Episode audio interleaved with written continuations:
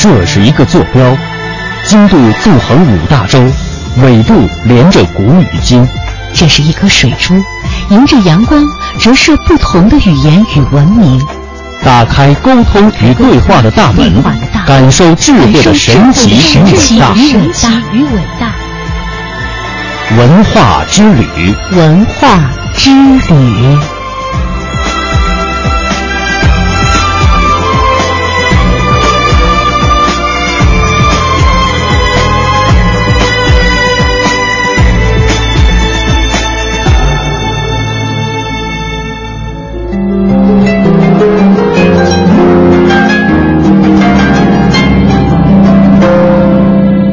探寻文化渊源，感受文化魅力。听众朋友，大家好，这里是中央人民广播电台香港之声数码广播三十二台的文化之旅节目，我是谢哲。大家好，我是曼斯。在这段时间当中呢，我们经常和大家聊一聊关于电影的话题。是的，今天呢，我们依然要和大家说一说这个呃内地的国庆。档期，嗯，呃，出现的另外一部特别好看的电影叫《黄金时代》，这个名字一听就很不错，很文艺哈。目前呢，这个《黄金时代》正在热映，有人说啊，这是一部有文艺青年门槛的片子；有人说这是中文系的《黄金时代》；有人吐槽三个小时如坐针毡；还有人点赞说这是颠覆电影。院惯例的勇敢之作，究竟这是一部什么样的电影呢？如果你看过了，当然对它有更多的发言权；如果你没有看过，听听我们今天节目的介绍，也许会勾起你观影的兴趣。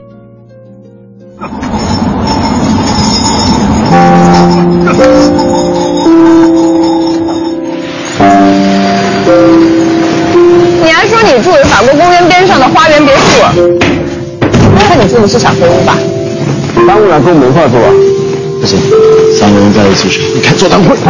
别找了，就在你这住吧，是吧？我们还好商量。睡我们屋吧，我们床大，我睡中间，相互睡里边，你睡外边，绝对掉不下去。你们俩为什么不写稿子去换钱？不能总靠朋友接济。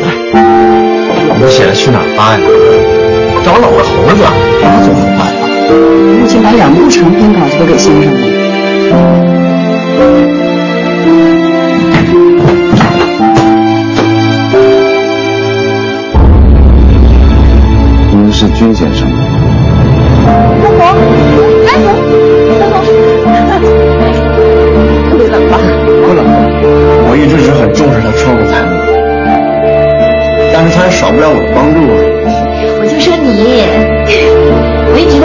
直都觉得你很有审美力的。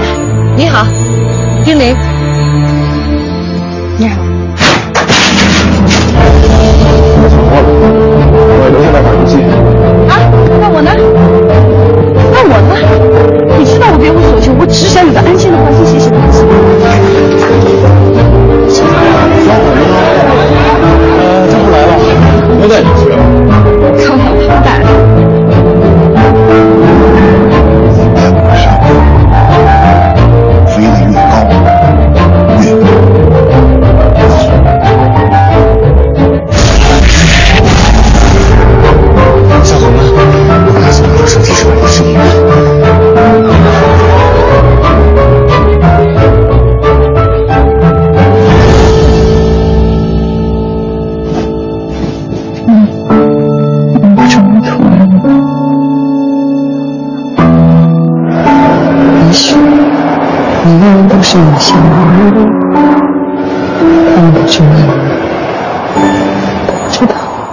才我们是通过一段电影的宣传片来感受了一下这部电影给我们带来的一些情韵啊，嗯，的确。感觉呢，它不像以往的剧情片当呃当中的那些扣人心弦的情节，但是似乎有一点长篇散文或者是长诗的味道。对，那么最最近几天呢，在国庆节的这个档期哈，也看到这个朋友们在朋友圈里边也是纷纷的对这部《黄金时代》做了一些点评。那么我个人呢，因为对萧红本人不是很了解，呃，在我去打算到影院观影之前，我也是啊去查找了一些关于萧红的资料，来算是。补课吧，确实，这个萧红这这样的一个人物呢，对他的评价是有褒有贬，可能反差会很大。嗯，但是许鞍华的这样的一部电影，我想啊。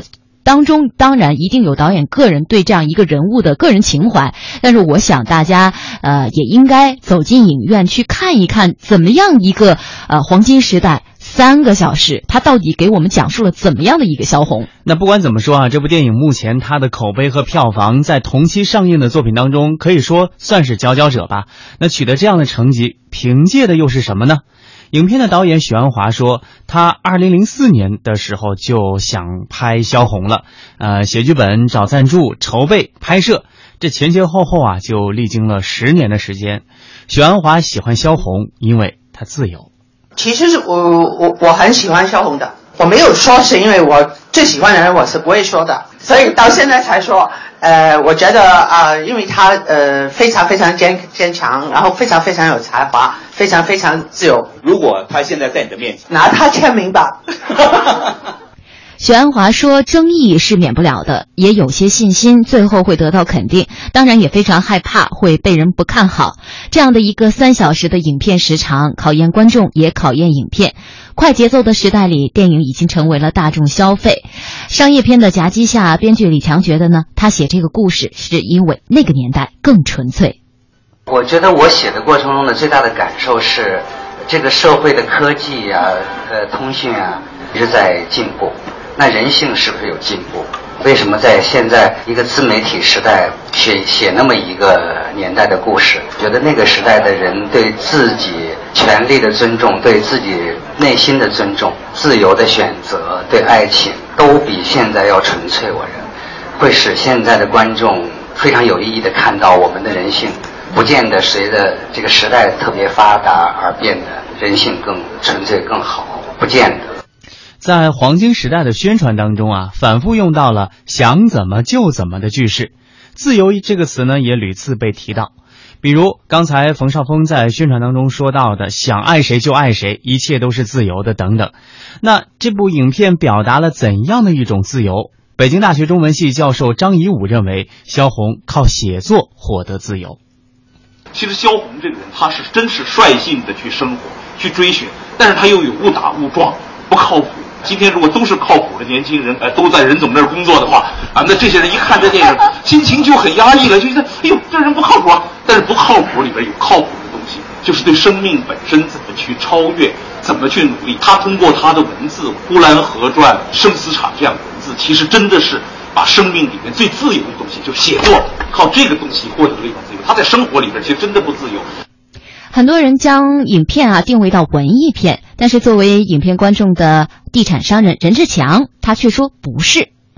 我认为它更多的像一个历史的记录，中国在三十年代到四十年代发生的一些事情。呃，那年轻人可能就既没有见过人，也没有看过书，或者没有什么评论。不要把它仅仅看作是一个文艺片，好像就谈了个爱情。我更觉得，年轻人如果要从爱情的角度去看看这个片子啊。最重要一个就是，当爱情把你抛弃了以后，你不要灰心，去继续努力争取新的爱情。那么，在这个国庆档期啊，一共有十多部电影上映，像我们前两天所介绍的《亲爱的》，还有《心花怒放》《痞子英雄二》《麦兜我和我妈妈》等等。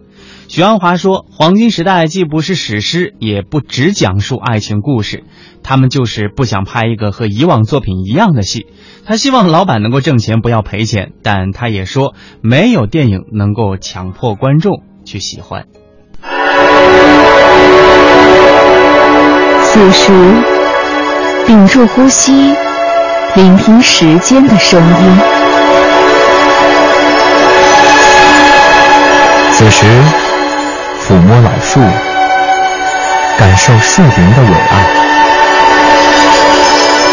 此时，闭上眼睛，想象细胞的凋零。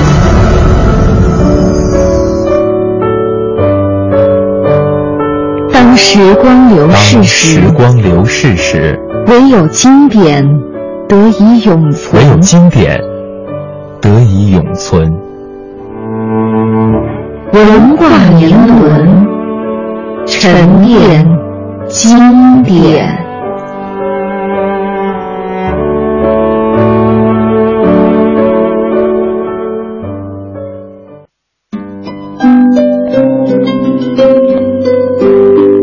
黄金时。代》围绕着萧红展开，展现她的人生。那么，萧红究竟是一位什么样的作家呢？我们在文化年轮当中为大家做一番介绍。嗯，萧红呢，一九一一年出生于黑龙江省哈尔滨市呼兰区，她是著名的女作家，被誉为三十年代的文学洛神。在一九三五年，鲁迅的支持下，她发表了成名作《生死场》。一九三六年，为摆脱精神上的苦恼，萧红东渡日本，并写下了散文《孤独的生活》、长篇组诗《沙砾》等等。一九四零年，萧红来到香港之后，发表了中篇小说《马伯乐》和著名的长篇小说《呼兰河传》。萧红在中国现代文学史上是一道独特的风景，她的传奇故事也总是能够触发艺术家的创作灵感。艺术作品多少带着演绎的色彩。那么，历史上的萧红究竟是怎样一个人呢？接下来，我们通过一段音频去了解一下。一九三六年五月，鲁迅在回答一位美国记者提问的时候，曾经说：“萧红是当今中国最有前途的女作家，很有可能成为丁玲的后继者。而她接替丁玲的时间，要比丁玲接替冰心的时间早得多。而这时的萧红才不过二十五岁。鲁迅为什么会如此看重这样一个初涉文坛不过三年的后辈呢？今天我们的节目将带着大家走进这位民国才女。”看看究竟是怎样的才情和际遇，让她如此备受瞩目。萧红原名张乃莹，著名女作家，被誉为二十世纪三十年代的文学洛神，与吕碧城、石平为、张爱玲并称民国四大才女。成名作《生死场》，并先后发表了中篇小说《马伯乐》和著名长篇小说《呼兰河传》。萧红出生于黑龙江省呼兰县的一个地主家庭，在当地算得上是一户富裕的人家。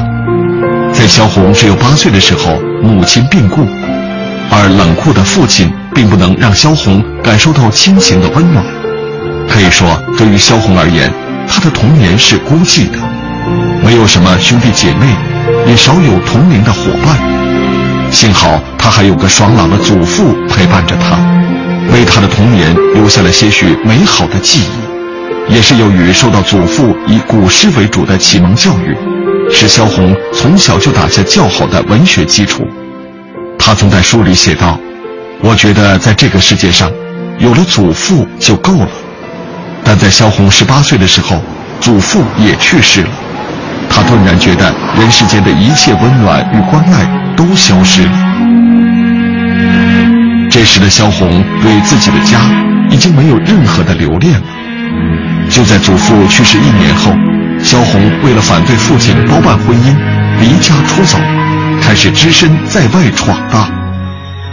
萧红最为经典的作品莫过于1934年所创作的《生死场》，这也是他的成名作。鲁迅在为《生死场》作序的时候，称它是北方人民的对于生的坚强、对于死的挣扎的一幅力透纸背的图画。文章中没有温暖的笔触，也没有含情脉脉的气息。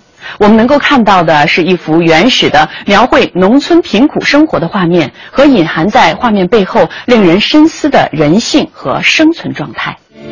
生死场原名卖场，后来被胡风改名为生死场。这是萧红第一次以他这一笔名发表的作品。生死场以九一八事变沦陷前后的东北农村为背景。反映的是在旧社会生存的农民们悲惨的遭遇。在生死场中，萧红对动物的描写不得不引起我们的注意。作品中有几十种动物，它们都被赋予了人的性格特征，人与动物的相互暗喻。人在萧红的笔下渐渐变为动物式的人，像动物一样的被虐待、自残，然后死亡的挣扎的灵魂和被压抑的欲望。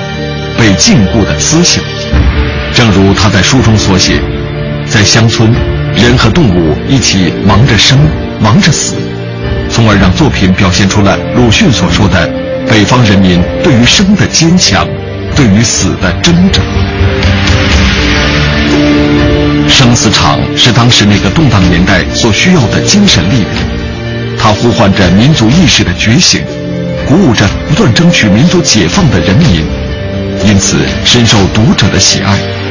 萧红也因此成为了上世纪三十年代中国文坛一位备受瞩目的女作家。一九八零年，诗人聂干弩在文章中回忆，他曾经对萧红说：“萧红，你是才女，如果去应武则天的考试，当在唐归尘前后。”唐归尘是清代小说《镜花缘》当中的人物，武则天开科考是天下才女，她拿到了榜首。当时萧红听了，笑着说：“你完全错了，我不是《镜花缘》里的人，我是《红楼梦》里的痴丫头香菱。”香菱本名甄英莲，在她三岁那年被人贩子拐走，后来落到了呆霸王薛蟠手中。在萧红自己看来，似乎她的人生也与香菱一样是惹人怜惜的。在萧红去世的两天前，她曾经在纸上写下：“半生尽遭白眼冷遇，身先死不甘不甘。”这也仿佛成了萧红向人生呼喊的最后的悲怆。那园里的蝴蝶、蚂蚱、蜻蜓，也许还是年年仍旧，也许现在完全荒凉。小黄瓜、大倭瓜，也许还是年年的种着，也许现在根本没有。那早晨的露珠，是不是还落在花盆架上？那午间的太阳，是不是还照着那大向日葵？萧红在她的长篇小说《呼兰河传》中。这样描绘着黑土地上美丽而平凡的生活。《呼兰河传》创作于萧红人生中最孤独、最寂寞的阶段。那一年，恩师鲁迅逝世，加上感情的破裂与病魔无休止的纠缠，萧红于1940年1月间来到了香港。他渴望在这里找到一个安心创作的环境。然而，香港却成了他生命的最后一站。一九四二年一月二十二日，萧红病逝于此，年仅三十一岁。《呼兰河传》便是他一生中最后的篇章。有人说，萧红好像一个嫩芽，有希望长成一棵大树，但是虫咬了根，一直就在挣扎中过活。从一九二七年到一九四二年。萧红居住过的地方包括哈尔滨、北京、青岛、上海、日本东京、香港等等，从未有一个地方真正住过两年以上。萧红曾说过，她只想过正常的家庭生活。然而，她一生经历的既是破碎的感情，一直就在挣扎中过活。萧红的墓寂静地孤立在香港的浅水湾。在游泳的季节，那里应有不少来来往往的红男绿女。然而，躺在那里的萧红却依然是寂寞的。她再也没有能够回到那白山黑水之间。但她的《呼兰河传》梦幻地勾画出了一个幽怨而又寂寞的世界，将一条美丽的呼兰河永远地留在了人们的记忆之中。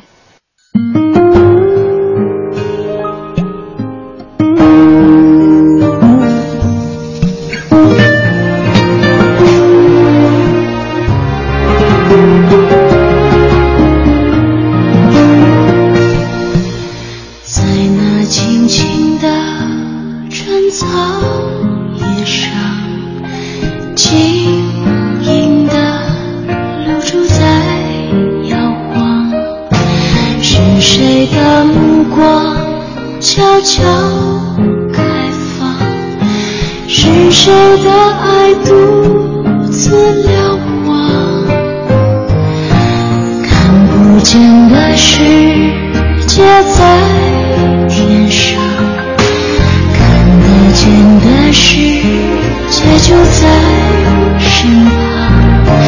那车水马龙的人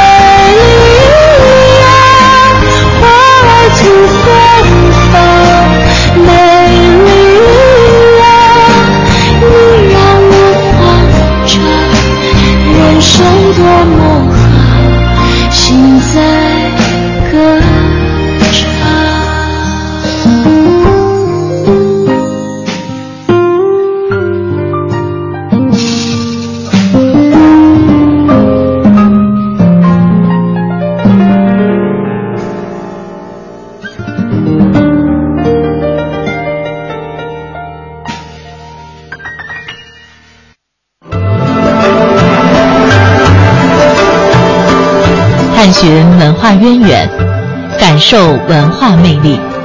中央人民广播电台香港之声，文化之旅。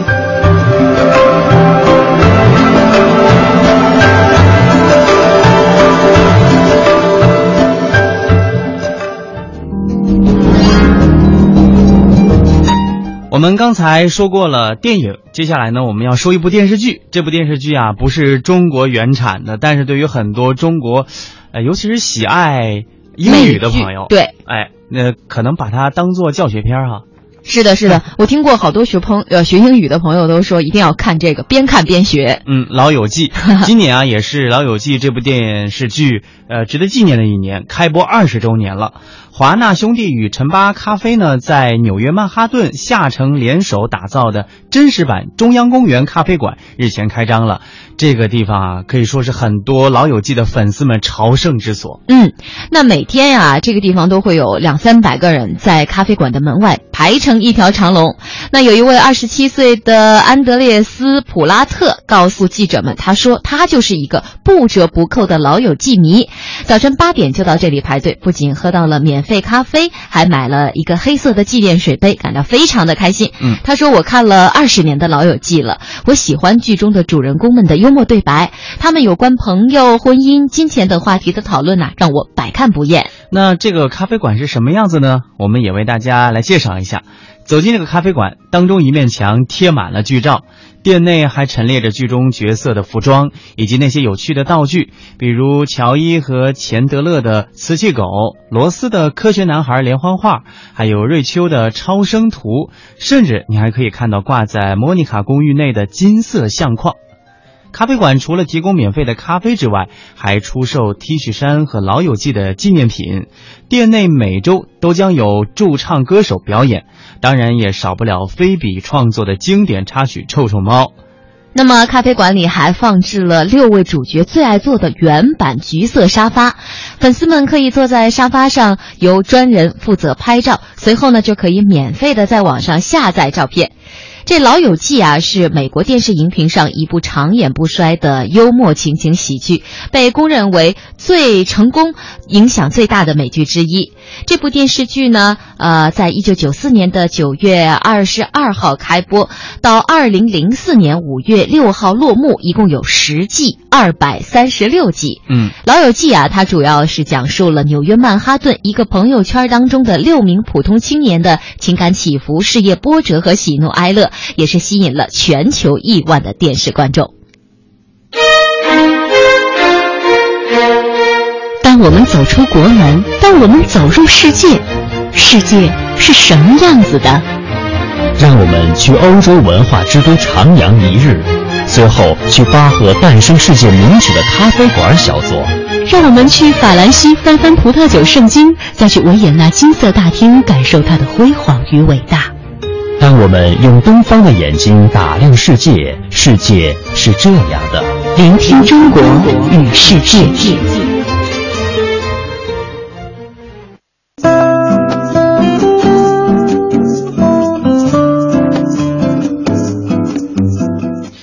中美电影节组委会日前举行新闻发布会，宣布第十届中美电影节将于十一月四号在洛杉矶开幕。中美电影节主席、美国英龙传媒总裁苏彦涛介绍说，作为第五轮中美人文交流高层磋商的成果之一，第十届中美电影节已经累计吸引了超过两百部电影和近一百部的电视剧报名参加。微电影是本届电影节的新增项目。电影节组委会与中国电视艺术家协会微电影专业委员会、中国微电影协会、陕西卫视等共同主办了微电影单元，已经有一百多部微电影报名参加了。中国驻洛杉矶总领馆文化参赞车兆和在呃啊车兆和在接受新华社记者采访的时候说呢，中美电影节已经成为了中美电影人交流的平台，以及中美两国人民友好和相互理解的桥梁纽带，也是展示中国文化和电影发展成果的窗口。第十届中美电影节将在洛杉矶、旧金山举办为期近一个月的展映活动。期间将会有十多场电影专场和研讨活动，放映两百多场次的影片。电影节还将在美国电影协会和美国十多所高校举办一系列有关中美电影的学术论坛。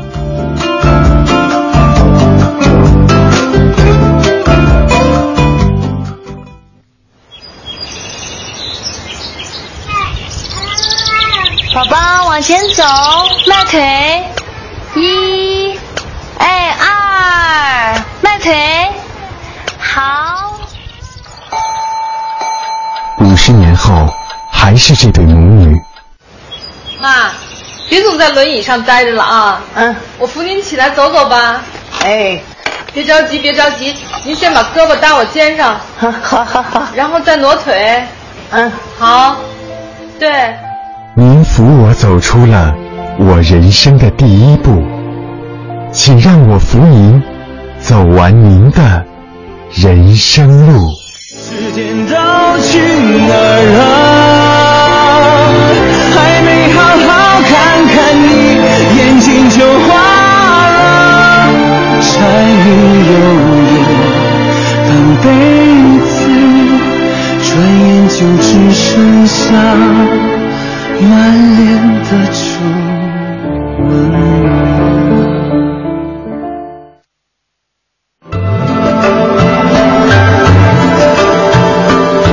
探寻文化渊源，感受文化魅力。中央人民广播电台香港之声，文化之旅。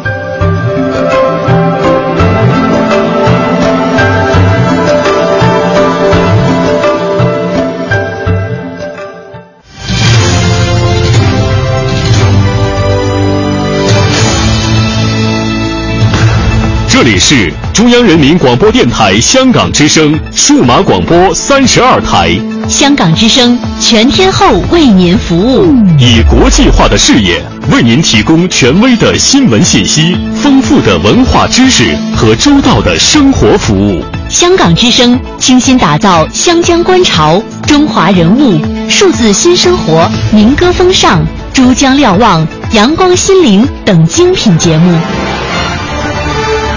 评说新闻中的道理，论述事实中的缘由。香港之声新闻节目，纵览全球资讯，平息焦点话题。他们如璀璨明珠，点亮历史长河。他们如文明文化节目，共享文化盛宴，欣赏壮美诗篇。歌声随聚散的浮云，从辽阔天空而来。音乐节目，唱响五彩华章，拨动你我心弦。从旷野大地而来。纵观生活大千世界，世界。生活服务节目，发现生活智慧，展示多彩人生，寻找独家观点。普通话、广州话双语播出，敬请关注中央人民广播电台香港之声数码广播三十二台。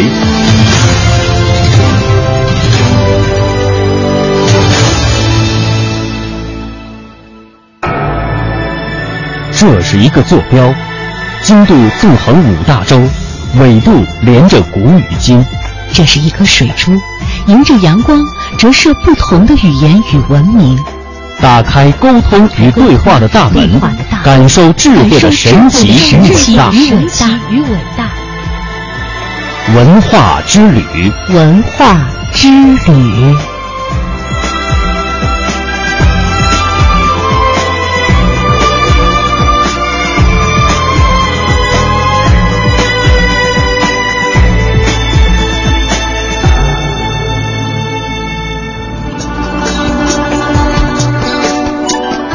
好的，欢迎各位继续收听中央人民广播电台香港之声数码广播三十二台的文化之旅，我是谢哲，我是曼斯。今天我们继续走进中华名街，要为大家介绍的是青岛的八大关。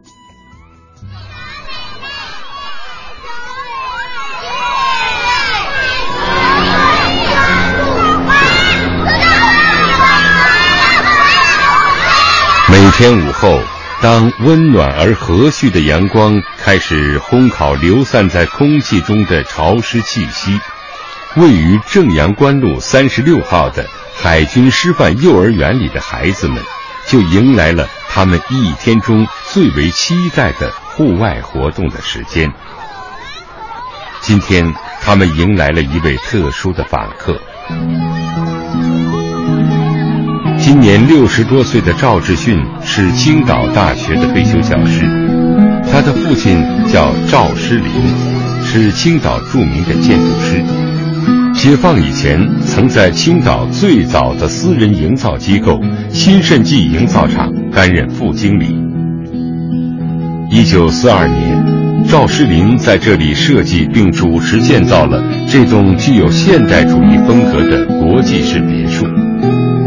房子为砖混结构，地上三层，身处于一片园林风格的别墅建筑群的中心地带。这里就是八大关。八大关是位于青岛市东南部的一处历史街区，占地面积一百八十三点八六公顷，保有三百二十余栋历史建筑。这些建筑的风格多样，又不乏整体风格的统一，几乎体现了欧美近代所有建筑艺术思潮的流变轨迹。这里依山面海，田园幽静，一派优雅浩大的海滨花园景观。八大关是作为一件艺术品。它这个地方本身啊，它的地景充满了艺术化。南边是迂曲回旋海岸线，非常优美的海岸线；北边呢是一套葱郁的山林，然后整个八大关这个区域啊，就是山海之间的这样一片地开阔的地带。从高处俯瞰，整个八大关区域。形似一只飞舞的彩蝶，向南面的大海伸出绚烂的翅膀。在左侧的翅翼，有一栋矗立在海甲上的华丽城堡式建筑，它被称为花石楼，是八大关这部宏大的近代建筑交响曲的华彩乐章。这座楼通体以青岛本地的崂山花岗岩铸成，稳固庄严，傲然屹立于海甲上。岩石的本质之美被充分展现出来，表达了特殊的地域精神。多种建筑风格的相互融合，在此得以淋漓尽致的体现。他在艺术上的表现，应该说非常成熟，在尤其是在多种风格、风格的多样性上的表现啊，相当的完备。他的艺术基调应该说是城堡式的这样一栋别墅，但是你在它的局部或者在它细部，可以看到哥特式建筑的痕迹、巴洛克建筑的痕迹、洛可可装饰艺术的痕迹，非常多元，非常丰富。花石楼最初的主人是俄国侨民莱比迟。一九二零年。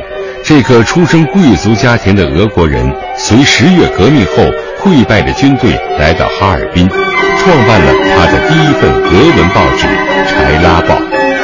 此后，他又在上海、天津两地创办报纸，逐渐成为了报界叱咤风云的人物，被誉为远东俄侨报业的巨头。一九二九年八月。这位居住在上海的报业大亨委托朋友在青岛八大关购得地皮，用于建筑萧夏别墅。此时的八大关正经历着一场风起云涌的变革。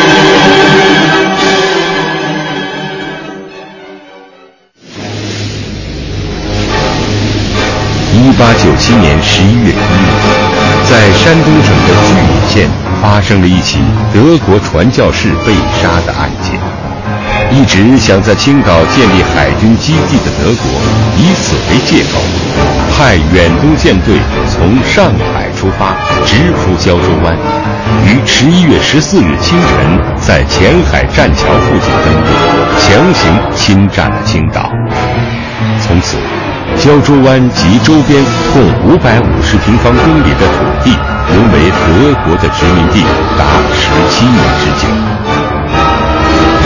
一八九七年，德国占领胶州湾，把现今的青岛湾这片区域呢规划为它的殖民地城市的中心区域。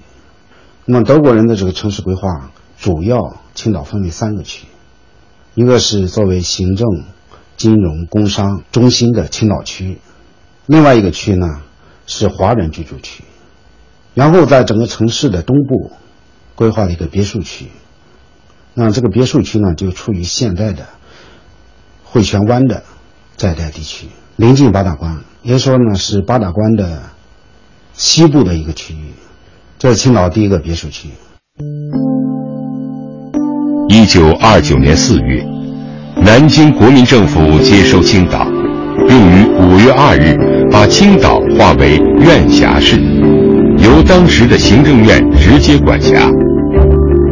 青岛的发展进入相对稳定的时期，同时一批留学欧美的归国人员加入到政府部门，把欧美城市规划建筑的思潮带到了中国，深刻地影响了当时的城市规划。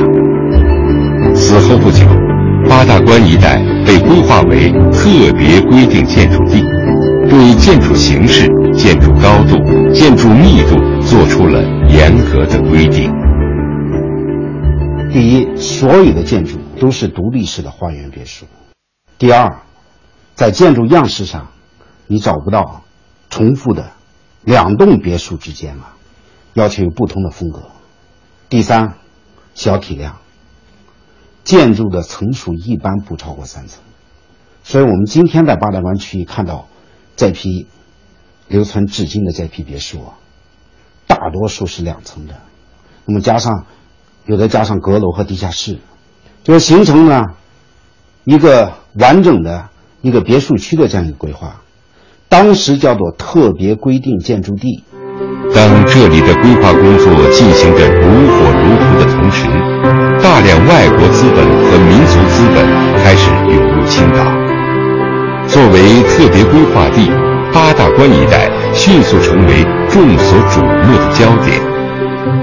裕华的外国侨民、商人、传教士与外交官，中国的新兴贵族与社会名流，无不热衷于在此兴造别墅。这成为当时一种身份地位的象征，这其中就包括了花石楼最早的主人——俄侨报业大亨来比迟。与此同时，几十位年轻而优秀的中国建筑师从四面八方汇聚到青岛，拿起笔设计建造令人心驰神往的家园。八大关是他们登上历史舞台的第一站。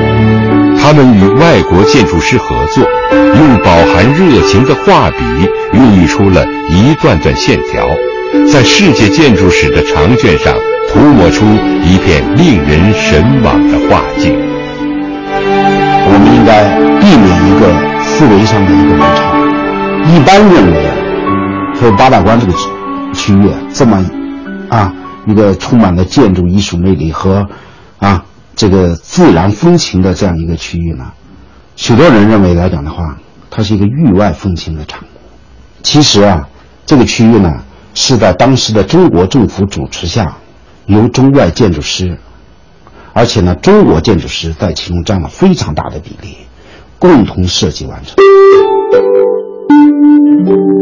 这些年轻的中国建筑师深受西方建筑思潮的浸染。已经能够娴熟地融贯各种建筑艺术语言，来完成有个性的艺术设计。同时，他们也试图在多元文化背景上有所创新，从而见证中国文化的融合力。在他们的身上，开始反映出一种国人急于向世界证明自制能力的渴。这其中就包括了花石楼的设计者刘耀臣。施工者王云飞，正阳关路三十六号别墅的设计者赵诗林。我父亲赵诗林先生呢，少年的时候呢，在法租界的华法公司，他开始呢在华法公司呢做一个花舞接线员。那么在接线的过程当中呢，他到绘图室去看，啊，看这个就有些这个图纸啊，反正比较感兴趣，请。进行木工师傅给做了一个绘图板，啊，绘图板，然后呢，他就画起了图。画图以画图的过程当中呢，有一次被法国老板发现了，发现了。当时我父亲也很惊讶，而且很也很害怕，啊，怕这个丢了这个饭碗。结果这个法国老板看他这个这个图纸，看了以后说：“哎呦，你图纸画的不错嘛，啊，那你到。”绘图室来吧，啊，就此就此以后，我父亲呢就在华法公司读了或者说学了很多的啊这个各国的流派的这种建筑。一九三零年，年轻的建筑师赵诗林从上海来到青岛。担任青岛新盛记营造厂的副经理。在二十三岁以前被评定为建筑师。据说，据我据我父亲跟我说，那个时候那个评定要凭图纸，还有到实地你那个建筑物去考察，考察完了以后再答辩，啊，答辩完了以后才能够来看看你这个你这个智商是不是能够胜于你。啊，那个是和现在这个程序不是太一样的啊。所以他进入到新生界的时候是一个建筑师的名义进去的啊。之后呢，当然了，因为业绩比较突出一些，呃，提的提为这个副经理。一九四二年，在新生记营造厂工作的赵诗林，应易聚和钱庄的副经理王香斋的要求，为他设计并修建萧下别墅。义聚河钱庄是当时青岛最大的私人钱庄，由王德义、王德聚、王德和三兄弟经营。老三王德和懂日语，与在青岛的日本商人交往很多，为日本许多商家代办金融业务。一九三八年一月，日本帝国主义占据青岛。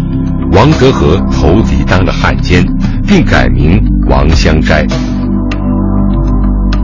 一九四二年，他请赵诗林设计营造了位于正阳关路三十六号的别墅。在刚建成时，这栋别墅的内部富丽堂皇，用进口材料装修的极为豪华。然而，别墅建成后，王德和尚未来得及入住，日本帝国主义即已投降，他以汉奸罪被捕，此后再也无缘居住于此。王氏一家随即出资向国民党政府行贿，尤其以巨资行贿宋子文。一九四六年，宋子文来青岛，被招待住进了这里。经他直接干预，王德和被无罪释放。然而，直到一九四九年青岛解放，王德和本人却从没在这栋别墅里居住过。与这栋别墅命运相似的，还有花石楼。一九三零年，花石楼的设计方案初步完成，开始破土动工。工程分前后两期，负责建筑施工的王元飞是在青岛注册的第二号建筑师，不但经营东亚建筑洋行。买卖房地产，同时还兼任英国驻青岛领事馆的秘书，与外国人关系良好。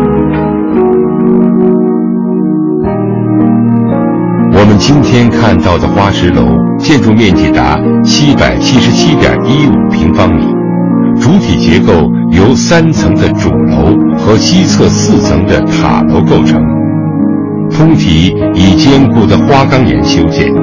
外部又以大量的滑石进行装饰，故称花石楼。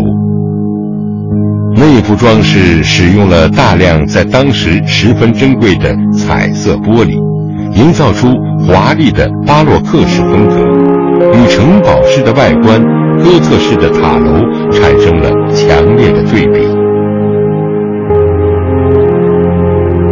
一九三一年九月十七日。花石楼正式竣工。然而，令人意想不到的是，这样一栋凝聚了建筑师大量心血的别墅，却从来也没有等到自己的主人。一九三二年十一月十九日，莱比什感染急性肺炎，在上海突然病逝。这位投资修建了豪华消夏别墅的报业大亨。还没有来得及在这栋别墅里居住一天，就在自己四十一岁时英年早逝了。随着在八大关区域内兴建别墅的趋势形成高潮，这里的道路体系也现出了雏形。在八大关区域啊，就说到了二十世纪的三十年代，我们今天看到的以。中国古代的各个关口命名的这些道路已经成型，就说当时十条以这个关隘命名的道路已经出现，从南到北七条，从东到西三条。而至于八大关一名的缘起，为何以此称呼有着十条关路的区域，则很可能是一种兼备地理特征与人文感召力的说法。四面八方、天地昭然的寄托，也许在此时已经隐含在了这片风华正茂的土地上。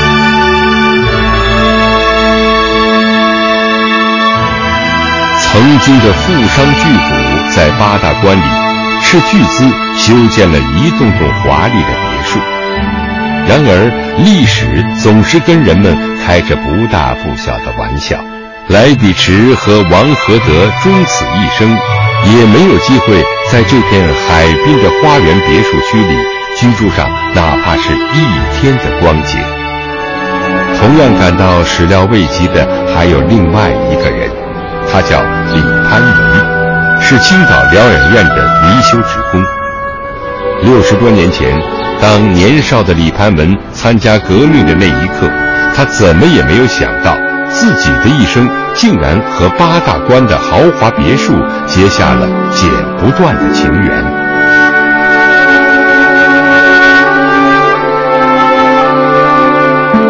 新中国成立后八大关的历史角色实现了重大转型，从个人别墅到公共疗养区，它获得了一种新的历史定位。当时，在山海关路、居庸关路、嘉峪关路这一片区域，形成了一个规模庞大的疗养建筑群。直到今天，这里依然是中国著名的疗养区。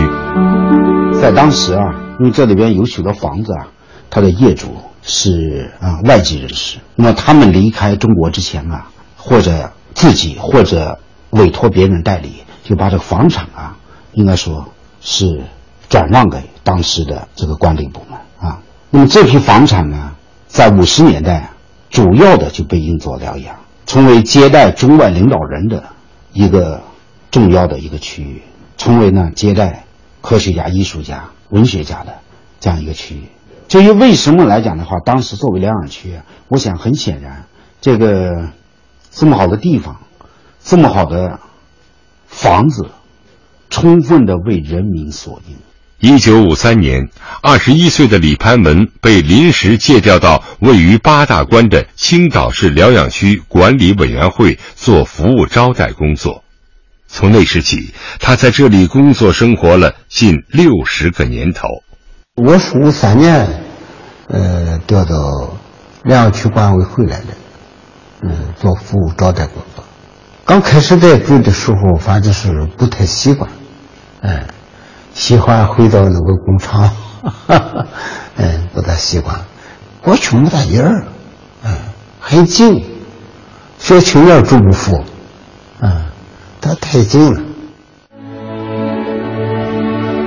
一九五八年，青岛日报社编印出版了《青岛游览手册》一书，在该书的“湛山疗养区”一章中称，八大关的休养区公园与海滨相连，面积约三十五世亩，园内和附近的马路旁栽植着紫薇、紫荆、海棠、碧桃、雪松等。园内建有茅亭和花坛，曲径通幽，丛林掩映。这一带的休养所和疗养院的建筑各具特色，真可说每一座都是出色的艺术品。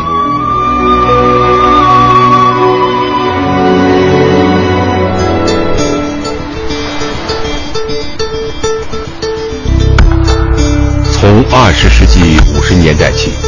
八大关被重新进行了修缮与规划，八大关风景区的概念也在此时被正式提了出来，并确立了它作为城市地标的身份。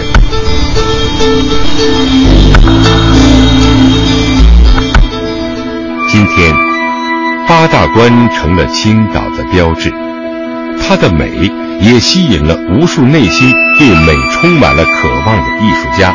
来这里寻找创作的源泉和灵感的迸发。三年前，徐清风开始创作以青岛老建筑为题材的系列油画作品，八大关是他眼中完美的模特。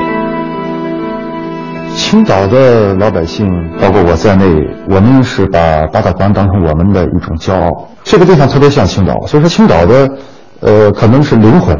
它的精神可能就在这些老的建筑，所以说我就一直想自己在这生活了这么多年，呃，但是一直天天是在观察，天天在，呃，在这些楼的周围生活，但是一直有一个愿望要去表现它。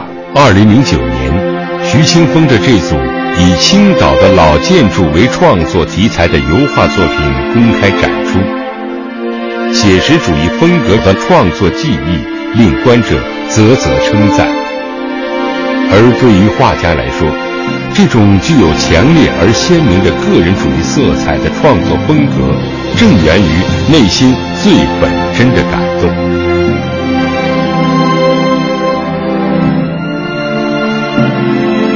怀着对八大关美轮美奂的景观的崇敬，艺术家们会时常来到这里。追寻心底对美的渴求，八大关见证了人类内心的家园理想，也闪烁着一重重唯美之光。在青岛，可能每个人的心底都珍存着一个纯艺术的八大关，在他们成长的心路之上，一片海湾、一条街巷、一座小楼，都可能与永恒相连，在一个不世灭的艺术之梦的中变得意味深长。